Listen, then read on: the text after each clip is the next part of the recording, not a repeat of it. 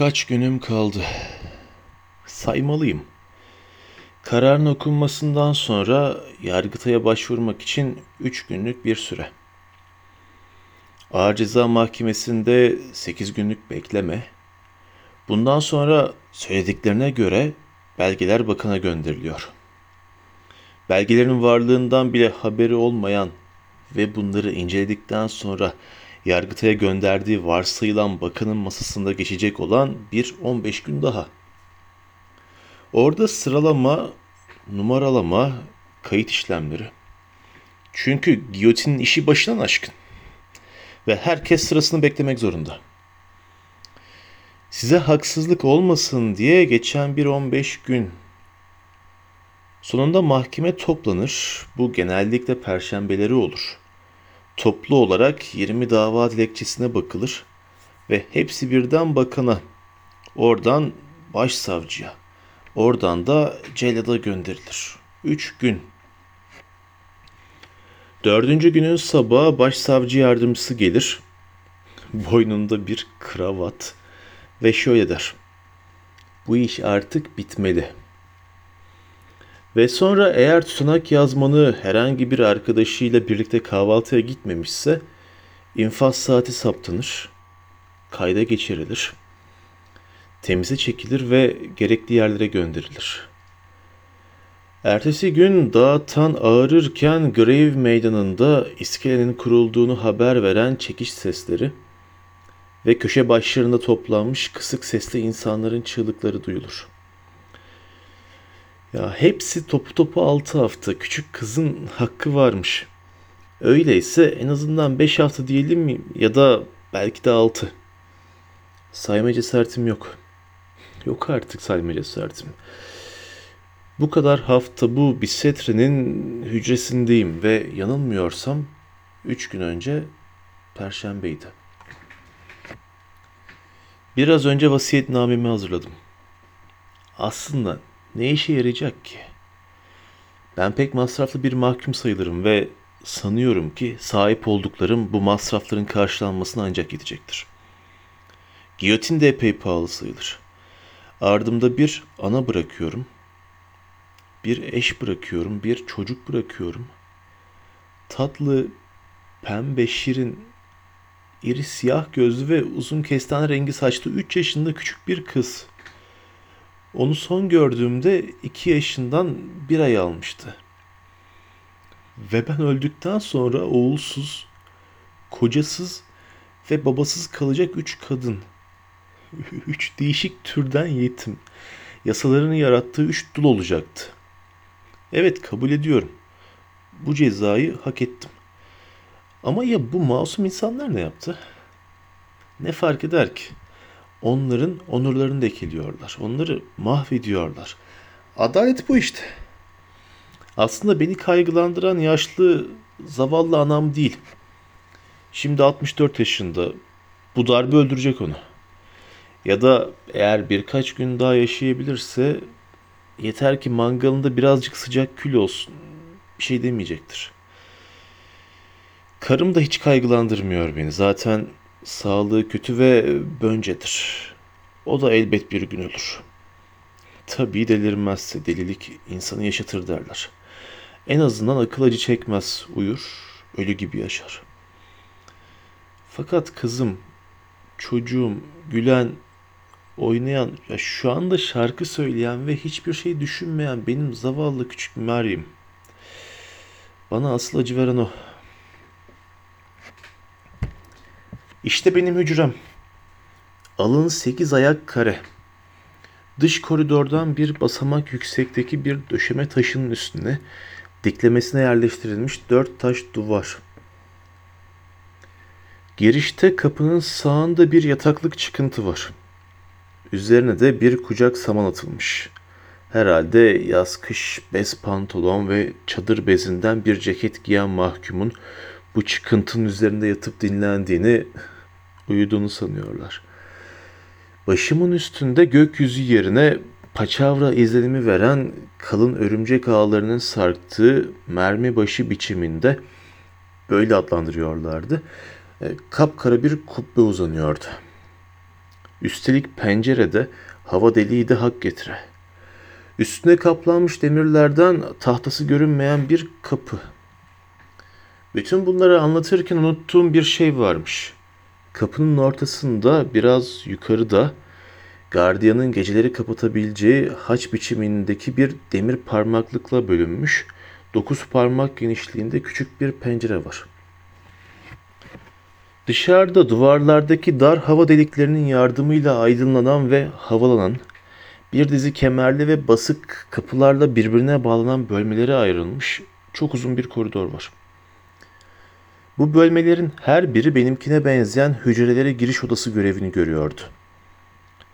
İşte bu hücrelere cezaevi müdürü tarafından disiplin cezalarının çarptırılmış kürek mahkumlarını koyuyor.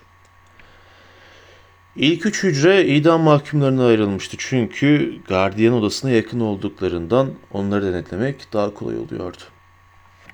Bu hücreler 15. yüzyılda burayı yaptıran ve aynı zamanda Jean d'Arc'ı yaktıran Winchester Kardinali'nin eski Bisetre şatosundan geriye kalanlardı. Bunları önceki gün hücremde beni görmeye gelen ve hayvanat bahçesindeki bir hayvana bakar gibi uzaktan izleyen meraklılardan duydum. Hatta gardiyan bu gösteriden yüz kuruş almış. Hücremin kapısında gece gündüz bir nöbetçi askerin durduğunu ve gözlerimi kare biçimindeki gözetleme deliğine her kaldırışımda onun sürekli açık ve sabit gözleriyle karşılaştığımı söylemeyi unutuyordum az daha. Üstelik bu taş kutunun içinde hava ve ışık olduğunu sanıyorlar. Gün ışığı hücreme girmediğine göre geceleyin ne yapılabilir? Aklıma bir düşünce geldi. Ayağa kalktım. Lambamı hücrenin dört duvarında gezdirdim. Yazılarla, resimlerle, garip biçimlerle birbirine karışan yarı silik, yarı okunaklı atlarla doluydu bu duvarlar. En azından her mahkum bir iz bırakmak istemiş olmalıydı buralara. Kurşun kalemle, tebeşirle, kömürle yazılmış siyah, beyaz, gri harfler. Taşlara kazılmış derin kertikler, oraya buraya saçılmış, insanın kanla yazılmış olduğunu sanacağı paslı işaretler, simgeler. Kuşkusuz kafam daha özgür olsaydı, gözümün önündeki bu hücrenin her taşının üstünde sayfa sayfa açılan bu garip kitapla ilgilenebilirdim.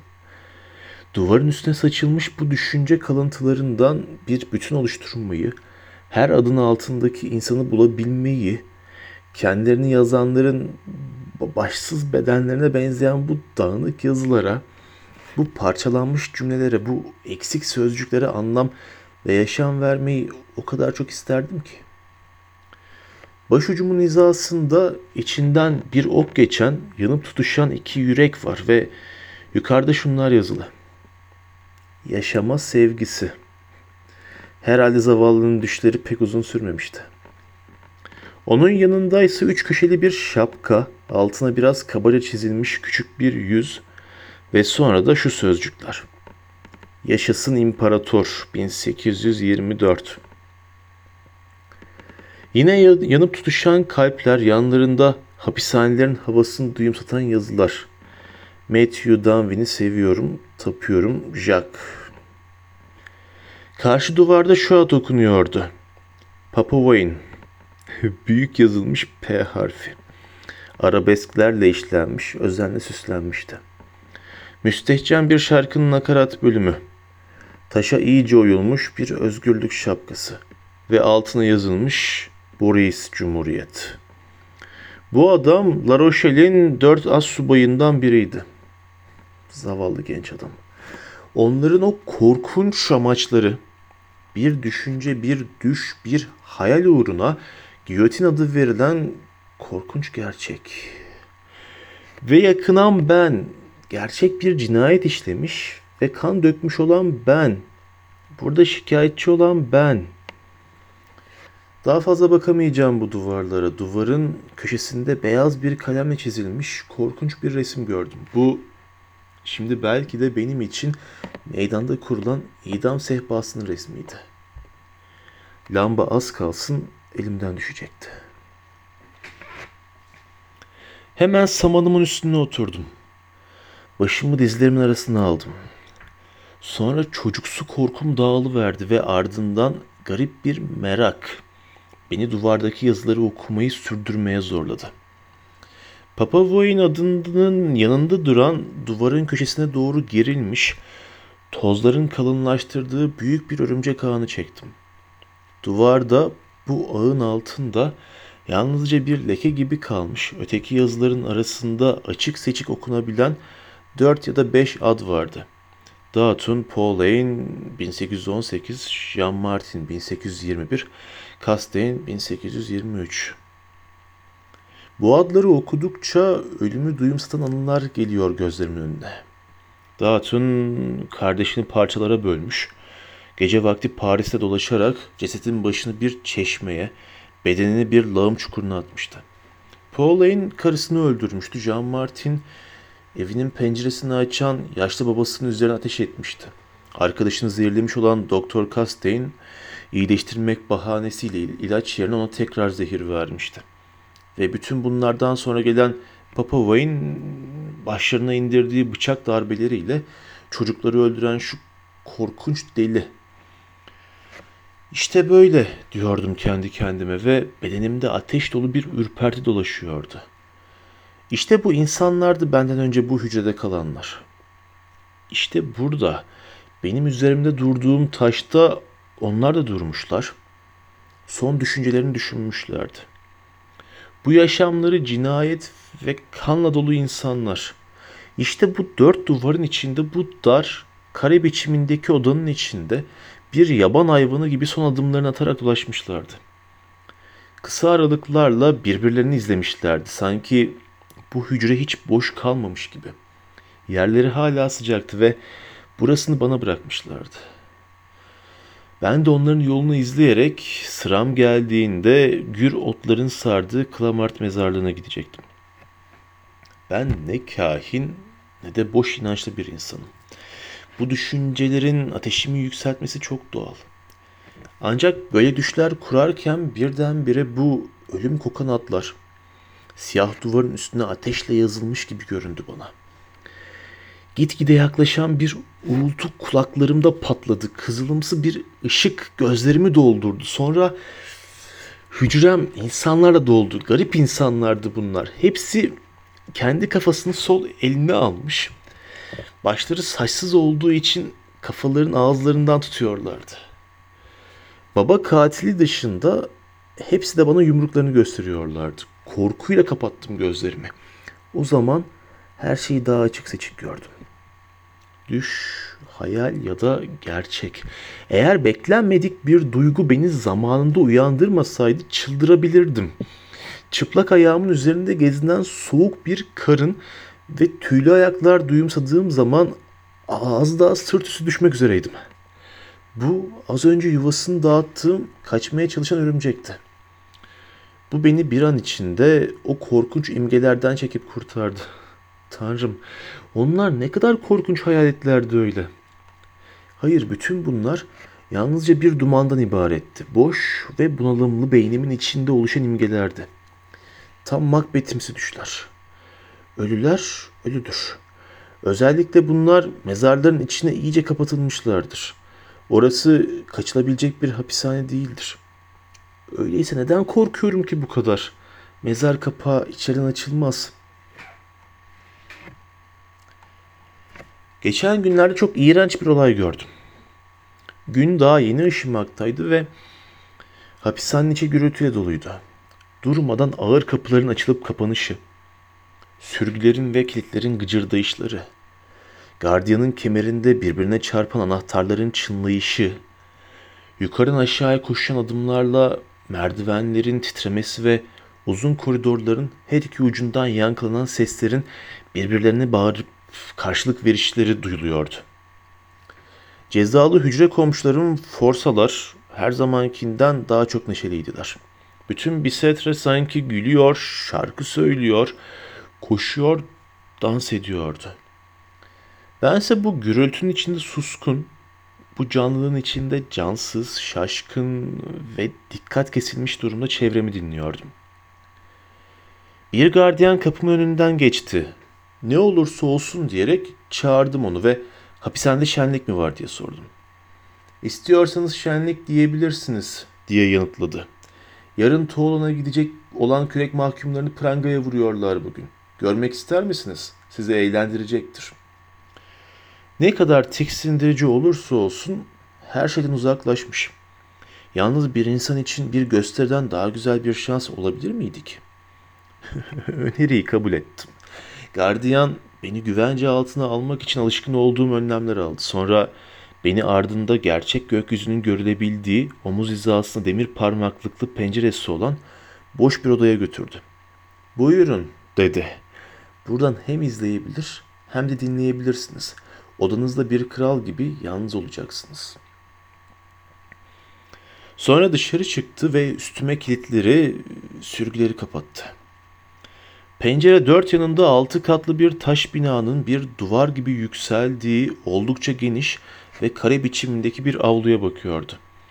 Bir duvarın taşları gibi üst üste yığılmış, demir çubukların arasına sanki çerçevelenmiş bir yığın zayıf ve solgun yüzün yapıştığı, demir parmaklıklı binlerce pencereyle kaplı bu dörtlü cepheden daha iğrenç, daha çıplak, daha sefil başka ne olabilirdi ki? Bunlar kendilerinin oyuncu olacakları günü bekleyen seyircilerin yani mahkumların yüzleriydi. Hatta Araf'ın cehenneme bakan hava deliklerine yığılmış cezalı ruhlar denilebilirdi bunlara. Hepsi de hala boşalan avluya sessizce bakıyordu. Bekliyordu. Bu sönük ve tasalı yüzlerin arasında ateşten noktalar gibi parlak ve canlı birkaç göz parıldıyordu. Avluyu çevreleyen kare biçimli cezaevi binası tamamen kapalı sayılmazdı. Binanın dört cephesinden biri doğuya bakan, ortasından kesilmiş ve yalnızca bir demir parmaklıkla yandaki cepheye uzanmaktaydı. Bu parmaklık ikinci ama birincisinden de daha küçük ve onun gibi kara duvarların ve çatıların arasına sıkışmış bir avluya açılıyordu. Ana avlunun çevresindeki taş oturaklar duvara dayanmıştı. Ortada ise fener asmaya yarayan eğri büğrü bir demir direk vardı. Öyle çanı çaldı. Üzerinde bir çıkıntı bulunan büyük giriş kapısı birden açılıverdi. Mavi üniformalı, kırmızı omuzluklu ve sarı kayışlı pis ve çekingen asker bozuntularının eşlik ettiği bir yük arabası. Madeni bir gürültüyle ağır ağır avluya girdi. Forsa takımla zincirlerinin gürültüsüydü bu. Aynı anda sanki bu gürültü bütün hapishanedeki gürültüyü uyandırmış gibi o zamana kadar sessiz ve hareketsiz duran ve pencerelerden bakan izleyiciler de neşeli çığlıklar atmaya, şarkılar söylemeye ve insanın içine işleyen kahkahalarla dolu küfürler ve beddualar aykırmaya başladı. Sanki gözümüzün önünden şeytanın maskeleri geçiyordu. Her yüzde acı bir gülümseme beliriyor, bütün yumruklar parmaklıklardan görünüyor, bütün ağızlar haykırıyor, bütün gözler parıldıyordu. Ve ben bu külün içinde bunca kıvılcımın yeniden parıldadığını görünce çok korkmuştum. Bu arada Paris'ten gelmiş temiz giysileri ve korkmuş görünüşleri dikkati çeken birkaç meraklının da aralarında bulunduğu kürek mahkumlarının gardiyanları sakin sakin işlerine koyuldu. Gardiyanlardan biri arabaya çıktı ve zincirleri, yolculuk tasmalarını ve bez pantolon yığınlarını arkadaşlarına attı. Sonra aralarında işi bölüştüler. Bazıları kendi argo dillerinde ipler diye söz ettikleri uzun zincirleri avlunun bir köşesine uzattı. Geriye kalanlarsa tafta adını verdikleri gömlek ve pantolonları taşların üstüne yaydı. Bu arada gözü en pek olanlar tıknaz ve yaşlı biri olan yüzbaşılarının gözetimi altında demir halkaları birer birer gözden geçiriyordu. Sonra da taşlara vurarak sağlamlıklarını denetliyordu. Bütün bunlar küçük avluya bakan eski hapishanenin pencerelerine doğru uzaklaştırılmış ve kendileri için yapılan bu hazırlıkları seyreden forsaların gürültülü gülüşmelerinin bastırdığı mahkumların alaylı alkışları arasında olup bitiyordu. Bütün bu hazırlıklar bittiğinde gümüş işli bir giysi giyinmiş, müfettiş bey dedikleri bir adam hapishane müdürüne bir emir verdi. Ve bir süre sonra iki ya da üç alçak kapı aynı anda aralıklı olarak bağırıp çağıran yırtık giysili iğrenç bir insan yığını kustu avluya. Kürek mahkumlarıydı bunlar. Onların avluya girmeleriyle birlikte pencerelerdeki neşe dalgası daha da yoğunlaştı. İçlerinden bazıları cezaevinde büyük ün kazanmış olanlar alkışlarla selamlandı. Ve bu kişiler de bu davranışa küstahça bir alçak gönüllülükle karşılık verdi. Çoğunun başında hücrelerdeki samandan kendi elleriyle ördükleri, hepsi de garip biçimli şapkaya benzer şeyler vardı ve dikkatleri geçtikleri her kentte kendilerini taşıyan başlara çekmeyi amaçlıyorlardı. Bunlar daha çok alkışlandı. Hatta bir tanesi coşku taşkınlıklarına neden oldu. Bu genç kız yüzlü 17 yaşlarında bir delikanlıydı. 8 gündür kapalı bulunduğu hücresinden yeni çıkmıştı. Saman yığınlarından kendisine bütün bedenini saran bir giysi yapmıştı ve bir yılan kıvraklığıyla takla atarak avluya giriş yaptı. Bu delikanlı hırsızlık suçundan mahkum olmuş bir meydan soytarısıydı. Çılgınca alkışlar ve neşe çığlıkları tufan gibi yayıldı. Kürek mahkumları da ona karşılık verdi. Kıdemli kürek mahkumlarıyla kürek mahkum adayları arasındaki bu coşku alışverişi insanı ürküten bir şeydi. Gardiyanlarla korkmuş meraklıların oluşturduğu topluluğun orada bulunmasına karşın suç onların yüzlerine karşı küçümser bir ifadeyle bakıyor ve bu korkunç cezayı bir aile şenliğine dönüştürüyordu. Kürek mahkumları avluya girdikçe doktor muayenesi için bekletilecekleri yere parmaklıklı küçük avluya doğru iki sıra halinde dizilmiş gardiyanların arasında itilip kakılıyorlardı. Hepsi de orada sağlık durumları için bahaneler uydurarak hasta gözlerini, topallayan bacaklarını, sakat ellerini göstererek o zorlu yolculuktan kurtulmak için son bir çaba harcıyorlardı. Ama yine de hemen hemen hepsi yolculuğa uygun çıkıyordu. Ve böylece hepsi yaşamlarının sözde kusurlarını bir an içinde unutarak aldırmaksızın kaderlerine boyun eğiyordu. Küçük avlunun parmaklığı yeniden açıldı. Bir gardiyan harf sırasına göre çağrı yapmaya başladı. Ve bunun ardından kürek mahkumları tek tek avludan çıktı. Her kürek mahkumu büyük avlunun bir köşesinde soyadının baş harfi dolayısıyla rastlantı olarak yanına düşen arkadaşıyla duruyordu. Böylece her kürek mahkumu kendisini yazgısıyla baş başa kalmış duyumsuyordu. Her biri tanımadığı bir yabancıyla yanında kendi zincirini taşıyor ve eğer rastlantı olarak hapishaneye bir arkadaşı düşmüşse zincir onları ayırıyordu. Bu da rezaletin daniskasıydı. Yaklaşık 30 kadar kürek mahkumu küçük avludan çıkınca parmaklıkları kapattılar. Bir gardiyan onları sopayla hizaya soktu. Her birinin önüne kaba bezden bir gömlek, bir ceket ve bir de pantolon fırlattı. Sonra onun bir işareti üzerine hepsi birden soyunmaya başladı. Tam o sırada sanki sözlenmiş gibi bu utancı işkenceye dönüştüren beklenmedik bir olay oldu. O ana kadar hava oldukça güzeldi ve Ekim yeli havayı soğutmuş olsa da gökyüzünde gri sisli bulutların arasında bir gün ışığının sızabildiği delikler açıyordu. Ancak hapishane paçavralarından henüz sıyrılmışlardı ki gardiyanlar kuşkuyla gezinip çevrelerine dolaşan yabancılar meraklı bakışlarla çıplak kürek mahkumlarının kollarını incelerken bir anda gökyüzü karardı. Soğuk bir güç sağanağı birdenbire iniverdi ve kare biçimli avluda kürek mahkumların açık başlarına, çıplak bedenlerine ve döşeme taşlarına yığılmış sefil giysilerin üzerine sel gibi boşandı. Bir anda avluda gardiyanların ve kürek mahkumların dışında kimse kalmamıştı. Parisli meraklılarsa rüzgarlıkların altına sığmışlardı. Bu arada yağmur bardaktan boşanırcasına yağıyordu. Avluda ıslak taşların üzerinde çıplak ve sırılsıklam olmuş kürek mahkumları kalmıştı yalnızca. Onların gürültülü cesaret gösterilerini donuk bir sessizlik izlemişti. Titreşiyorlar, dişleri takır diyordu. Zayıf bacakları, düğüm düğüm olmuş dizleri birbirine çarpıyordu. Onları böyle morlaşmış, kaslarına yapışmış, üstlerinden sular sızan gömleklerin, ceketlerin ve pantolonların içinde görmek insanın içini sızlatıyordu. Çıplak olsalardı daha iyi olurdu. Fakat yalnızca yaşlı bir adam neşesini sürdürmekteydi. ıslak gömleğini sıkmaya çalışırken bu programda yoktu diye bağırdı. Sonra da yumruğunu göğe doğru kaldırarak gülmeye başladı. Mahkumlar yol giysilerini giydikten sonra taşlara uzatılmış zincirlerin kendilerini bekledikleri yere avlunun öteki köşesine 20 ya da 30 kişilik sıralar haline götürüldüler. Yerdeki zincirler daha kısa zincirlerle iki ayakta bir enlemesine ikiye kesilmiş uzun ve sağlam halkalardan oluşmaktaydı.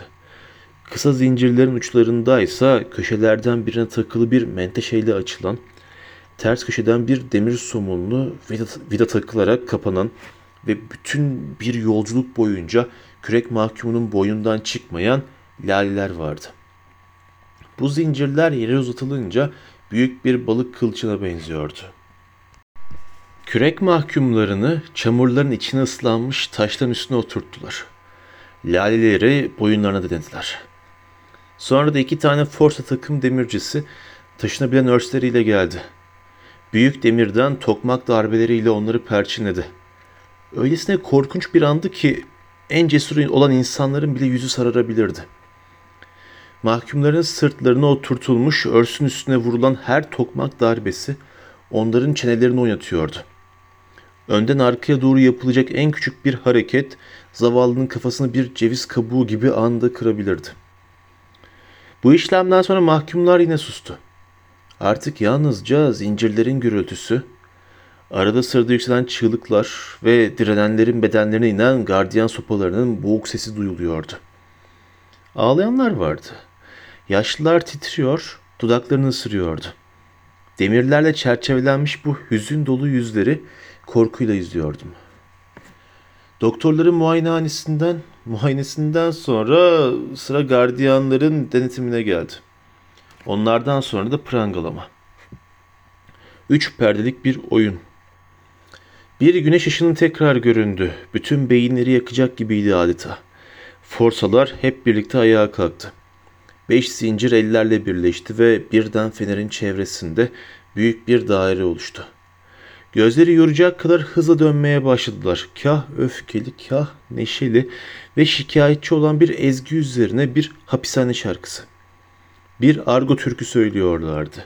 İnce ve hafif çığlıkların, acı dolu boğuk kahkahaların bu gizemli sözlere karıştığı duyuluyordu arada. Arada sırada. Ardından öfke dolu alkışlar ve uyumlu bir yankıyla birbirine çarpan zincirler. Onların gürültülerinden daha boğuk olan bu şarkıya bir orkestra gibi katkıda bulunuyordu. Herhalde bir sabat toplantısını gözümün önünde canlandırmak isteseydim bundan daha iyisini bulamazdım. Avluya büyük bir gerdel getirdiler. Gardiyanlar kürek mahkumlarının dansını sopalarla durdurdu ve onları tüten ve neydiği belli olmayan pis bir sıvının içinde bir takım otların yüzdüğü bir gerde doğru sürükledi. Mahkumlar da bunu yemeye koyuldu. Yemeklerini bitiren mahkumlar çorba ve kara ekmeklerinden geriye kalanları taşların üstüne atıp tekrar dans etmeye ve şarkı söylemeye koyuldu. Öyle görünüyor ki bu prangalama gününde ve onları izleyen gece de onlara böyle bir özgürlük tanınıyor. Bütün bu olup bitenleri öylesine büyük, öylesine heyecanlı ve öylesine dikkatli bir merakla izliyordum ki kendimi unutmuştum. İçimde derin bir acıma duygusu vardı ve kahkahaları ağlatıyordu beni. Birden içine düştüğüm bu derin düşün içinde öfkeyle çığlıklar atan dairenin durdurduğu ve sustuğunu gördüm. Sonra bütün gözler benim durduğum pencereye çevrildi. İdam mahkumu, idam mahkumu diye bağırıyorlardı parmaklarıyla beni göstererek. Neşe dolu çığlıklar artmıştı. Donup kalmıştım. Beni nereden ve nasıl tanıdıklarını anlamamıştım. Merhaba, iyi akşamlar diye bağırıyorlardı o iğrenç sırıtmalarıyla. Ömür boyu kürek mahkumu olanlardan en genci, parlak ve soluk yüzü delikanlı bana kıskançça baktı ve şöyle dedi. Ne mutlu ona, budanacak. Elveda arkadaş. İçime nelerin olup bittiğini söyleyemiyordum. Aslında ben onların dostuydum. Grieve meydanı ise Tuğlu'nun kardeşi sayılır. Hatta onlardan daha düşük bir düzeyde sayılırım. Beni onurlandırıyorlardı adeta. Titriyordum. Evet, onların dostuydum. Ve birkaç gün sonra ben de onların eğlence konusu olabilirim. Pencerenin önünde hareketsiz donup kalmıştım adeta. Fakat beş sıra zincirin üstüme doğru korkunç bir biçimde yaklaştıklarını gördüğüm ve duvarın dibinde onların zincirlerinin, çığlıklarının, adımlarının gürültüsünü işittiğim zaman sanki bu şeytanlar ordusu benim hücreme tırmanıp da üzerime çıkacakmış gibi geliyordu bana. Bir çığlık attım ve kırarcasına kapının üzerine atıldım. Ancak kaçabileceğim bir yer yoktu. Kapı dışarıdan sürgülenmişti. Vurdum, vurdum, öfkeyle bağırdım. Sanki kürek mahkumlarının o korkunç sesleri daha da yaklaşıyordu. Onların o iğrenç, iğrenç yüzlerini penceremin kenarında gördüğümü sandım bir an. Istırap dolu bir çığlık attım yine ve sonra bayılmıştım.